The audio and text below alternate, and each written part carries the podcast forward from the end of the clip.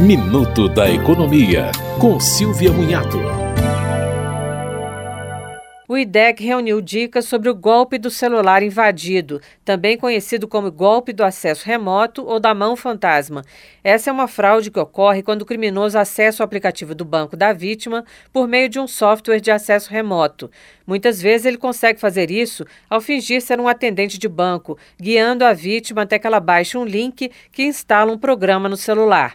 Com esse programa, o golpista consegue acessar o aparelho da vítima pelo computador dele.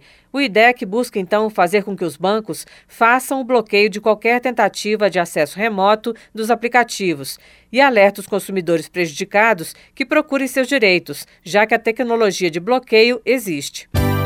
Você ouviu Minuto da Economia, com Silvia Munhato.